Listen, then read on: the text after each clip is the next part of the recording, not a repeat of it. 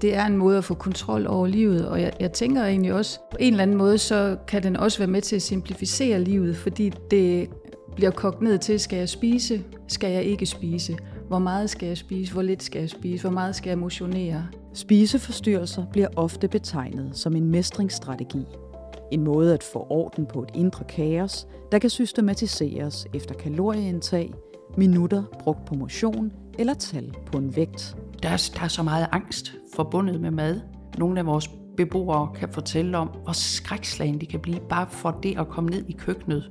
I denne udgave af Socialpædagogernes podcast kan du høre om spiseforstyrrelsens funktion, at se bag om adfærd, om nysgerrighed, kædeanalyse og trivsel. Og hvordan man mindsker risikoen for, at spiseforstyrrelsen bliver det mest brugbare værktøj, når livet er svært.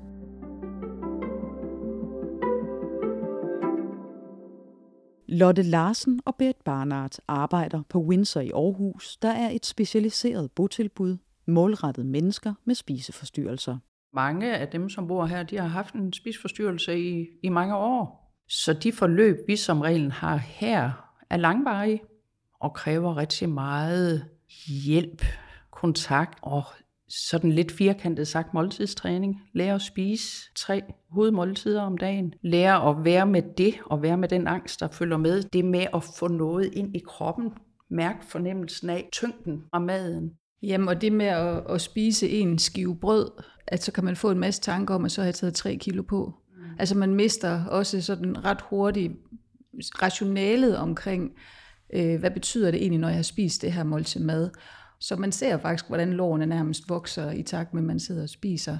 Beboerne på Windsor er der alle for at få hjælp til at takle deres spiseforstyrrelse, men de fortæller også om sårbarhed, mistrivsel eller anden psykisk sygdom, som kan gå mange år tilbage. Der kan også være de situationer, hvor der sker noget, som er rigtig svært i livet, hvor man opdager en øh, spiseforstyrrelse, kan hjælpe en til at få lukket, lukket ned for noget følelsesmæssigt. Ikke helt at mærke livet og det gør du, hvis du har en tilpas lav vægt. Det bliver en måde at rumme et følelsesliv, der kan være meget kompliceret og kaotisk, siger Berit Barnard. Frem for alle de valg i forhold til arbejde og så videre, karriere, skole, venner, relationer i det hele taget, at så kan man koge det ned til øh, en meget struktureret og kontrolleret hverdag, øh, hvor det handler om mad og restriktioner. Så det er også sådan en, en meget effektiv måde til at få lukket af på alt det, som man har rigtig svært ved at forholde sig til, og som gør rigtig meget ondt. Hun mener, det er vigtigt at se spiseforstyrrelsen som et værn mod og en hjælp til de svære følelser, og at man som socialpædagog hjælper med at finde andre løsninger. Det handler meget om at forstå, hvad er øh, spiseforstyrrelsens funktion? Hvad er det, den hjælper mig med? Der, vi vil aldrig kunne finde noget, der er lige så effektivt og lige så hjælpsomt. Men er der nogle andre måder? Altså, så hvis jeg bliver rigtig bange for at skal på familiebesøg, og så kommer jeg slet ikke til at spise noget, men er der noget, vi kan arbejde med i forhold til mine relationsfærdigheder, eller er der nogle ting, vi kan sætte fokus på, som jeg faktisk kan begynde at øve mig i, så jeg bedre kan udholde det her, der bliver så svært, så spiseforstyrrelsen ikke længere bliver helt så nødvendig, men, øh, men er der noget, vi kan begynde at sætte i stedet? så spiseforstyrrelsen stille og roligt kan løsne sit greb, og man får mulighed for at udvikle sine færdigheder i forhold til at regulere sine følelser og indgå i, i relationer.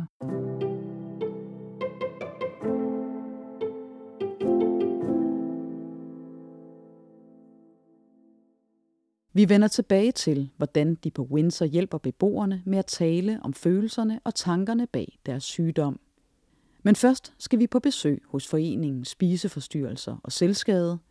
For hvad er en spiseforstyrrelse egentlig, og hvordan kan den ende med at få så meget magt? Jeg hedder Sabine Elm Klinker, og jeg er visdirektør i foreningen Spiseforstyrrelser og Selvskade. En spiseforstyrrelse er jo en psykisk lidelse, hvor fokus på mad og vægt og træning øh, og krop har taget overhånd og er begyndt at fylde alt i, øh, i livet. Spiseforstyrrelse har jo også den her særhed, at den er sådan både en vinder og en fjende. Den er lidelsen, man ikke vil være rask fra, øh, så, så man faktisk heller ikke rigtig vil give slip på den. Så ofte vil man jo også opleve, øh, hvis man har at gøre med unge, og man begynder at spørge ind til det, at så øh, vil de gøre meget for at skjule, at de måske har en forstyrret spisning, eller er på vej øh, ud i en, en spiseforstyrrelse, og nedtone de symptomer, man måske har set, eller den bekymring, øh, man kunne have for dem. Så der er den her ambivalens øh, indbygget i spiseforstyrrelsen. På Windsor er det anoreksi og bulimi, der fylder mest blandt beboerne. Det er også de to typer spiseforstyrrelser, som de fleste kender til, og forbinder med det at have et uhensigtsmæssigt forhold til mad og krop. Den mest udbredte spiseforstyrrelse er til gengæld langt mindre kendt, og indtil for nylig fandtes den slet ikke som diagnose i det danske sundhedsvæsen. Binge eating disorder, også kaldet BED, er overspisninger uden kompenserende adfærd, som opkastninger eller omfattende motion. Det er, at man har overspisninger, hvor man mister kontrollen. Og det her kontroltab, det er meget stærkt, øh, og typisk i øvrigt også noget, der bliver holdt skjult, og som man skammer sig over, så det er ikke nødvendigvis noget, de unge lige sådan begynder at fortælle om øh, af sig selv. Men, men det er, hvor man spiser rigtig store mængder af mad, og spiser til det gør ondt, der er også mange af dem, som så derfor gør noget ud af ligesom at planlægge deres overspisning og samle mad til det og sørge for, at de kan være et sted, hvor de kan være alene og så spise de her meget store mængder mad. Forskning peger på, at der er en kobling mellem traumer i barndommen og ungdommen og udvikling af tvangsoverspisning. Og så er der også andre spiseforstyrrelser, som ikke er anerkendte spiseforstyrrelser på den måde, at de er i en diagnosemanual, og du kan ikke nødvendigvis gå til lægen og få hjælp. Men samtidig med, at der er meget enighed om, at eksempelvis ortoreksi, som er den her spiseforstyrrelse, hvor sundt bliver usundt, altså at man kan ikke rigtig stoppe igen, øh, og til sidst kommer det til at, at overtage ens liv på samme måde, som de andre spiseforstyrrelser gør med det her fokus på, på kost og ofte også på motion, men der er ikke det her ønske om en lav vægt, og der er ikke helt den samme sådan, kropsfokus, øh, som der er i de andre spiseforstyrrelser. Og det er nærmest sådan en, en overoptagethed af sundhed, hvis man Lige kan præcis. sige det sådan. Lige præcis, ja. Og så er der også megareksi, som er de her mænd, øh, typisk, det kan selvfølgelig også være kvinder, men langt størsteparten af dem er mænd, som træner rigtig meget, og de har den samme sådan forstyrrede kropsbillede, som man har med anoreksi, hvor selvom et, der står en mand, der er meget, meget trænet og har kæmpe store muskler, øh, så når han selv ser i spejlet, så ser han en lille splejs, som burde træne noget mere. Sabine Klinker beskriver spiseforstyrrelser som en såkaldt multifaktoriel lidelse, der ligesom med mange andre psykiske sygdomme har et både genetisk og miljømæssigt ben. Og der deler man det op i sådan tre øh, dele, at der er de disponerende faktorer, som for eksempel er hele det her fokus, vi har i samfundet på krop og hvordan vores kroppe skal se ud og de idealer, øh, der er. Øh, og så er der træk øh, ved personen selv. Det kan være et perfektionistiske træk eller en oplevelse af ikke at være god nok, af at have et lavt selvværd. Så kan der være nogle familiemæssige øh, ting. Det kan både være nogle traumer, du har været udsat for, belastninger øh, i familien. Og det kan også være, at der har været forstyrret spisning eller en spisforstyrrelse hos en af, af dine forældre. Og så er der de udløsende faktorer. Måske en livsbegivenhed, der fører til en psykisk belastning, eller negative kommentarer om krop og vægt. Det kan være et skoleskift, det kan være mobning, det kan være forældres skilsmisse, øh, dødsfald i nærmeste familie. Det kan også være puberteten, der sætter ind, kroppen, der forandrer sig. Og så kan det være de her øh, kritiske kommentarer øh, på krop og vægt. Der er rigtig mange, når man taler med dem, der ligesom kan spore deres spiseforstyrrelse tilbage til en eller anden udløsende faktor. Og det betyder jo ikke, at det har været det i sig selv. Der har jo været noget underliggende disponerende i forhold til spiseforstyrrelsen. Men mange kan fortælle, at det var denne her gang ved sundhedsplejersken, eller det var lige da den her lærer eller træner sagde til mig, at jeg skulle tabe mig, eller det var da min mor øh, Øh, sagde de her ting, der kan jeg huske, at så begyndte jeg at gå på slankekur, og det er det, de selv så fortæller som værende, det der har været med til at, at starte spiseforstyrrelsen. Derfor er det vigtigt at se på de bagvedliggende årsager. Hvis man er i et følelsesmæssigt kaos, kan spiseforstyrrelsen blive et brugbart værktøj eller et holdepunkt. Fordi man får den her oplevelse af kontrol. Øh, hvis man for eksempel har været udsat for et overgreb, så får man ligesom kontrollen over sin krop tilbage igen, fordi man selv kan styre, hvad man spiser og hvad man ikke spiser. Og på den måde bliver det en, en mestringsstrategi i forhold til nogle af de ting, der er svært øh, i livet, nogle af de ting, man har med sig, noget af det øh, kaos, der er. Og øh, samtidig med, så giver den en identitet også. Så det er typisk også det her med at have fundet noget, man er rigtig god til. Og der er mange, der fortæller det her med, jamen, det med at have en spiseforstyrrelse, det var jeg rigtig god til. Eller det er jeg rigtig god til. Så på den måde bliver det sådan en del af, hvem de er, som er, er svært at give slip på.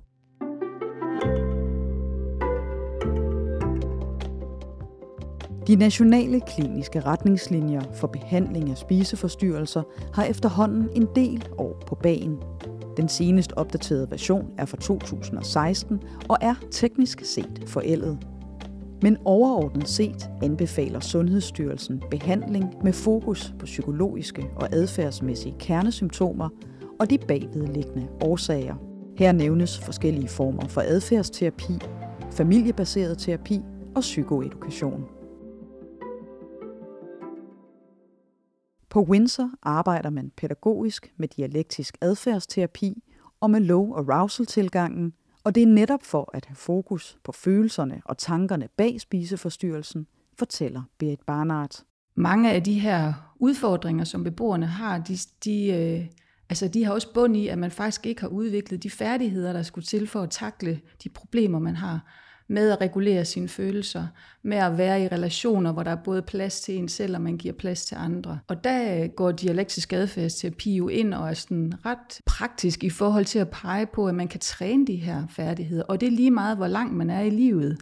Øh, der er det stadigvæk muligt at tilegne sig de her færdigheder. Hun ser særligt kædeanalysen som et brugbart værktøj. Når man virkelig begynder at være, være undersøgende i forhold til at, at bruge kædeanalysen, snak forskellige forløb igennem, så opdager man også, hvor, hvordan mange af vores beboere faktisk er meget lidt opmærksomme på de ting, der sker i deres kroppe, eller omkring dem, de belastninger, de har været udsat for i løbet af en dag. Det er der mange af dem, der, der egentlig ikke på den måde får kædet sammen til, og så kunne forstå, der har været mange belastninger i løbet af dagen, så er der ikke noget til, der ikke er overskud, når du så skal spise. Arbejdet med kædeanalyserne er sat i system, så de bliver drøftet med den enkelte beboer ved ugentlige samtaler. Men de er også brugbare, når der har været en konkret svær situation. Og så går man jo ind og netop kigger på kæderne, kan man sige. Ikke? Hvordan er det, mine tanker hænger sammen med mine følelser, hænger sammen med det, jeg mærker i min krop, og hvad er det, det så giver mig impuls til? Og hvilke konsekvens får den impuls så, hvis jeg faktisk handler på det? Hvad gør det så ved mine tanker, følelser? Og sådan kan man egentlig på en måde blive ved. Ikke? Kædeanalysen den hjælper også os medarbejdere til at stille os et mere neutralt sted. Frem for at være dem, der hele tiden skal fortælle, så skal du gøre det, og du kan da nok forstå, og nu skal du også lade være med. Så kan kædeanalysen være med til at pege på, at beboeren selv får fat i, hvad er det egentlig det her, jeg vil? Som en beboer har sagt til mig, man bliver bevidst om, jeg har et valg, og skiller meget mellem på kort sigt og på lang sigt, og holde fast i øh, håbet og drømmene. Fordi som Berit siger, lige nu og her kommer følelsen af kontrol, måske ved at, at springe måltider over, men på den lange bane, så er det øh, vedligeholdende i forhold til spiseforstyrrelsen. Vi gør jo meget ud af at snakke med beboerne om, hvad er den gode støtte for dig? I fredstid, tag alle de her ting, vi nu kan komme i tanke om. Hvad er det, der er specifikt måske er? Det kan godt være, det er mælken, det volder mig vanskeligheder ved at tage. Det er faktisk der, jeg er allermest presset. Eller er det, når jeg sætter mig ned til bordet og skal til at spise, det der, jeg får det aller værst. Og hvad er det så, der kunne være hjælpsomt der? Øh, og det skal man jo aldrig tage i situationen, fordi så er det 100% det spiseforstyrrelsen, du taler med. Men hvis du gør det der, hvor beboeren er i ro, så kan vi gå ind og snakke om, så hvordan kan den her støtte mere specifikt se ud? Lotte Larsen fremhæver også validering som et andet vigtigt element for den dialektiske adfærdsterapi. Det kan være en beboer, som fortæller, at det er rigtig svært at komme til aftensmåltidet. Der kan være nogle måltider, man er mere bange for end andre. Og så være i kontakt omkring det og sige, når du oplever det på den måde, så kan jeg faktisk godt forstå, og så igen holde fast i, at det er en del af vejen ud af sin spiseforstyrrelse og gøre det alligevel, men vi forstår frygten i det. Men, men vi er her sammen, og vi, jeg tænker faktisk lige præcis det her med ikke at sige altid du, men sige, vi er her.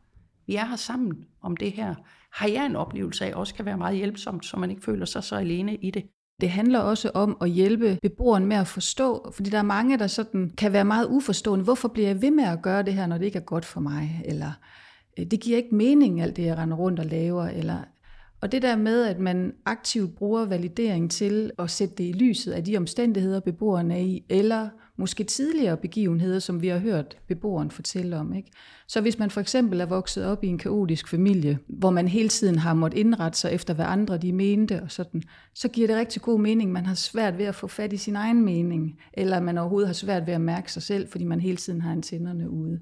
Low arousal-tilgangen er også en af hjørnestenene i det socialpædagogiske arbejde på Windsor.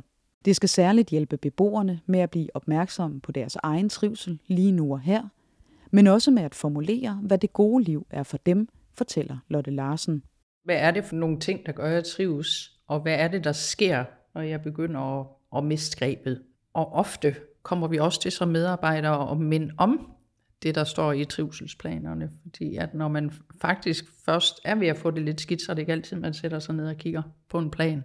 Så har vi også adgang til det og kan minde om, kan du huske, vi har talt om, og måske kunne det være godt at og der er nogle beboere, der synes, det er rigtig rart at få skrevet tingene ned og blive sådan meget specifikke. Hvad er det for nogle strategier, jeg kan bruge helt konkret til, at jeg bliver ved med at være i trivsel hver dag? Øh, og hvad er det, jeg kunne have brug for støtte fra mit netværk, fra medarbejderne her?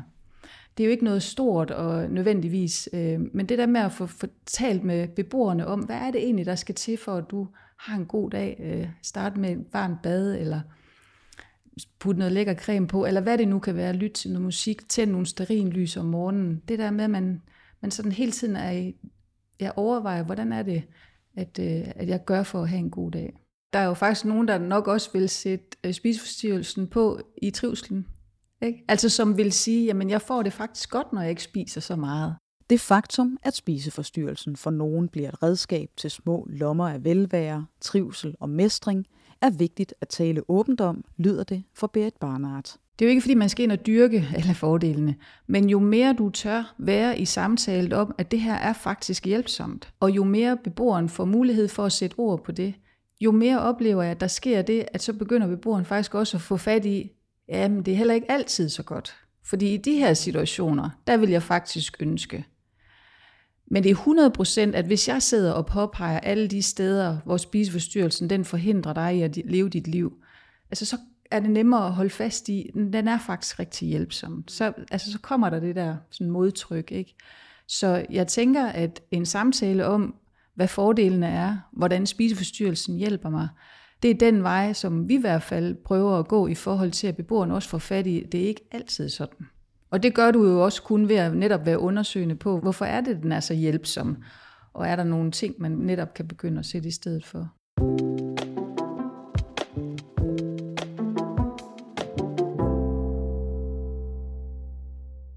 Nysgerrighed er i det hele taget et nøgleord i arbejdet med svære tanker om krop, kost og motion, fortæller Sabine Klinker fra Foreningen Spiseforstyrrelser og Selvskade. Det kan jo være i forhold til at finde ud af, hvor meget det fylder for personen. Altså man taler om spiseforstyrrelsen som sådan snylder, altså hvor tanker om mad og krop og vægt, det fylder hos os alle øh, i dag, men, men det fylder ikke særlig meget.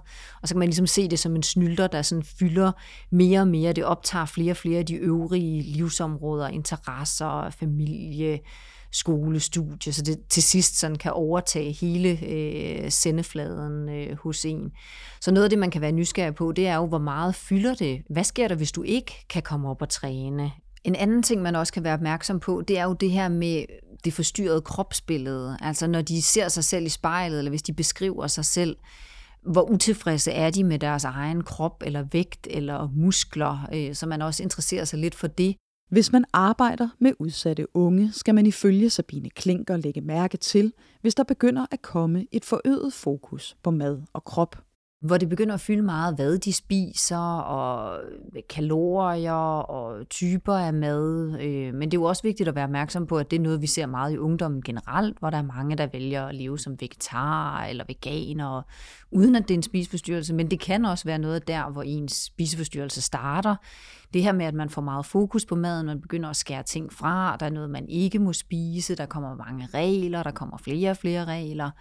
Man skal skærpe bekymringen, når man ser øh, unge, der øh, springer måltider over, øh, smider madpakker væk, taber sig, taber sig hurtigt, pludseligt, øh, bliver meget optaget af, hvad der er i ting. Øh, hvad er der i det her mad? De tænker ikke på, om de bare kan lide det eller ikke lide det. Man har sådan brug for at vide, øh, flere detaljer omkring den mad, øh, der bliver serveret, og de pludselig fravælger ting, som de tidligere ville have, have spist. Øh, det er der, hvor man kan begynde at, at bekymre sig, og selvfølgelig også den her optagethed af vægt. Og så skal man ikke være bange for at gå til de unge med sin bekymring. Rigtig mange af de her unge er jo også glade for at blive set, og blive set i et bekymret blik. Man skal selvfølgelig ikke dramatisere noget, øh, men, men det her med at, at blive mødt af en, en nænsom bekymring, en nysgerrighed for, om man er okay, og så måske tage nogle af de her konkrete ting, man har lagt mærke til. Jeg har set, at du har tabt dig, eller du, jeg, jeg kan se, at du ikke rigtig spiser noget, når vi sidder nede i øh, salen eller kantinen, eller hvor det måtte være, at, at det er rigtigt, eller sådan, altså validere det med den unge selv, og, og, og prøve at være nysgerrig på det, og så måske også have en, en vedholdenhed i forhold til at tage det op igen med det her, med, med bekymringen som, som udgangspunkt. Det er oftest bedre at sætte ord på det, øh, og på den her bekymring, end det er bare at, at slå det hen. For både Sabine Klinker og for Windsor lyder det, at man skal spørge nysgerrigt ind, hvis man oplever et negativt fokus på krop og mad, men uden at dramatisere. Særligt hvis der også begynder at opstå restriktioner omkring spisning eller kompenserende adfærd. Den der øh, nysgerrighed på, hvad jeg har lagt mærke til, at du, øh, at du begyndte at springe nogle måltider over. Vil du ikke fortælle mig om, hvad sker der i dig, og Hvordan hjælper det dig? Altså det tænker jeg også, at, at, øh, at jeg vil være meget sådan undersøgende på. Jeg får også nogle ord om at minde dem om, mad er ikke farligt. Der er ikke noget farligt i mad. Der er heller ikke, der er ikke nogen fødevarer, der er farlige.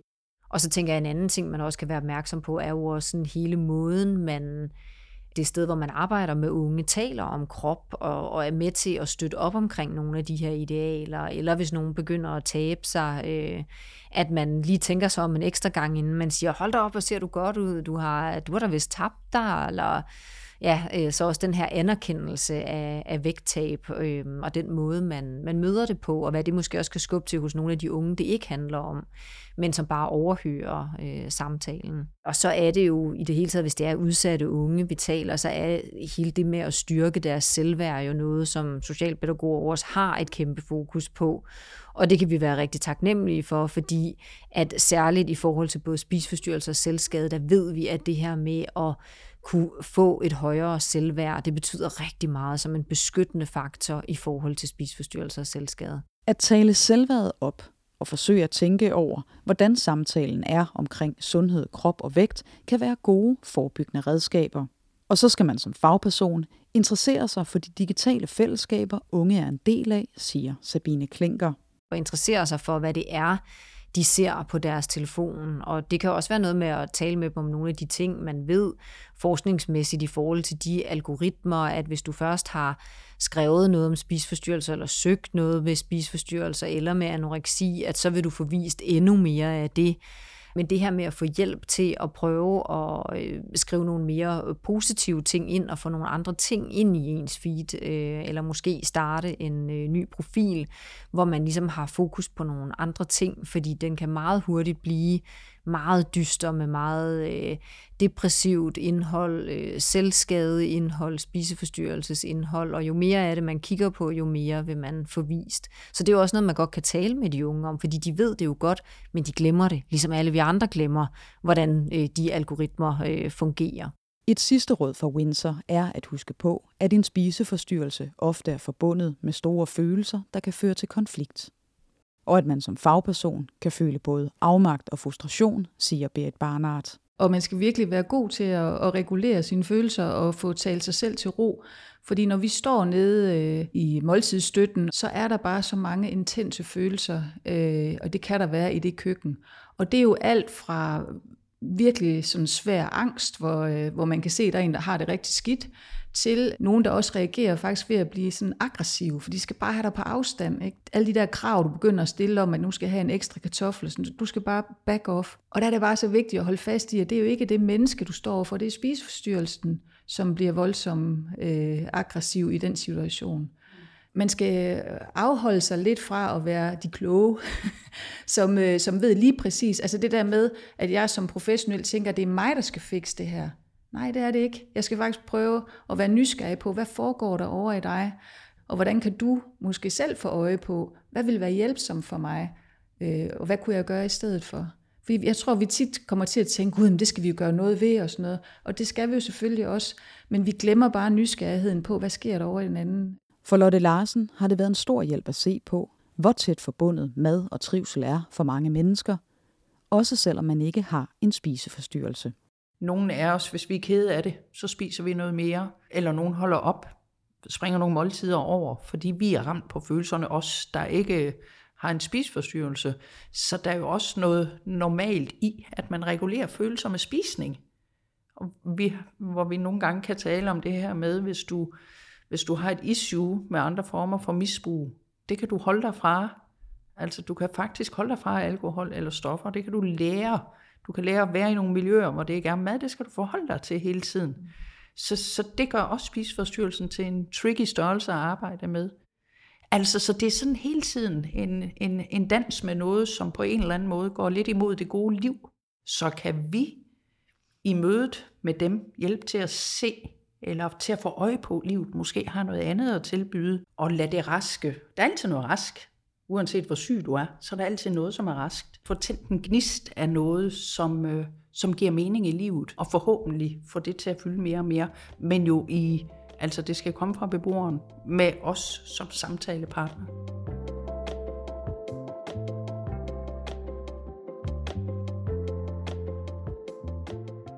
Du har lyttet til Socialpædagogernes podcast. Vil du vide mere om det socialpædagogiske arbejde med spiseforstyrrelser, så gå på opdagelse på sl.dk-fagligt fokus. Her finder du også refleksionsspørgsmål til programmet her. Der er link i episodebeskrivelsen.